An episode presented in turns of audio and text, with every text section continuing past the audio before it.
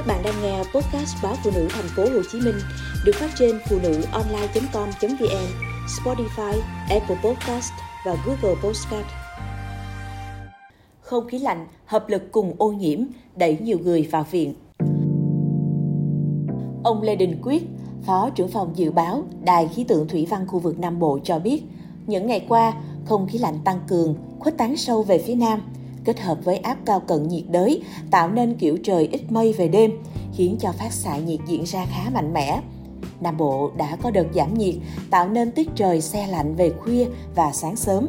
Một số nơi như Tà Lại, tỉnh Đồng Nai có nhiệt độ dưới 19 độ C suốt từ ngày 12 tháng 1 đến nay. Theo ông, trong một số ngày, ở miền Nam, trời mịt mù như có lớp sương mù làm giảm tầm nhìn ngang, xuất hiện vào sáng sớm, thậm chí tới gần trưa. Đây thực chất là lớp mù được hình thành khi nhiệt độ xuống thấp, độ ẩm không khí cao, gió nhẹ, gần giống như cơ chế hình thành lớp mây ở tầng thấp. Hiện tượng mù này được dự báo sẽ kéo dài qua Tết Nguyên đán, với nhiều hoạt động như giao thông, sản xuất, xây dựng, dịch vụ trong lớp khí quyển trong và quanh thành phố Hồ Chí Minh chắc chắn sẽ có chứa các chất ô nhiễm, nhưng cần có cơ quan chuyên môn đo đạc, phân tích để xác định mức độ ô nhiễm. Tiến sĩ bác sĩ Nguyễn Huy Lân, trưởng đơn vị tiêm chủng, Bệnh viện Đại học Y Dược Thành phố Hồ Chí Minh cho biết, trong một tuần qua, số trẻ tới khám do các bệnh lý đường hô hấp tăng khoảng 30% so với thông thường. Số trẻ phải nhập viện để điều trị bệnh về đường hô hấp cũng tăng khoảng 20%. Theo ông, nguyên nhân chính là do ô nhiễm không khí, bụi mịn, sa mù. Bên cạnh đó, cuối năm, các gia đình thường dọn dẹp, tân trang nhà cửa, có thể phát tán bụi vào không khí. Hệ miễn dịch của trẻ em chưa phát triển đầy đủ, nên khi hít phải bụi bặm thì rất dễ nhiễm bệnh. Theo bác sĩ Nguyễn Huy Luân, bụi mịn làm hệ thống lông mao trong đường hô hấp của các bé kết dính lại, giảm khả năng nhu động, từ đó không đẩy được các tác nhân gây bệnh ra ngoài theo phản xạ tự nhiên của cơ thể.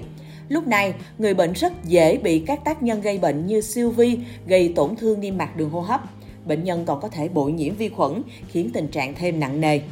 Cục Quản lý Môi trường Y tế thuộc Bộ Y tế vừa có công văn yêu cầu các cơ sở y tế tăng cường khuyến cáo cộng đồng về tác hại của ô nhiễm không khí và tăng cường các biện pháp bảo vệ sức khỏe. Nếu phải tham gia giao thông, người dân nên sử dụng các phương tiện giao thông công cộng, hạn chế sử dụng xe máy, xe đạp để giảm tiếp xúc với không khí ô nhiễm. Người dân nên hạn chế mở cửa sổ, cửa ra vào những lúc không khí bị ô nhiễm nặng, đặc biệt là khi nhà ở gần đường giao thông hoặc khu vực bị ô nhiễm không khí.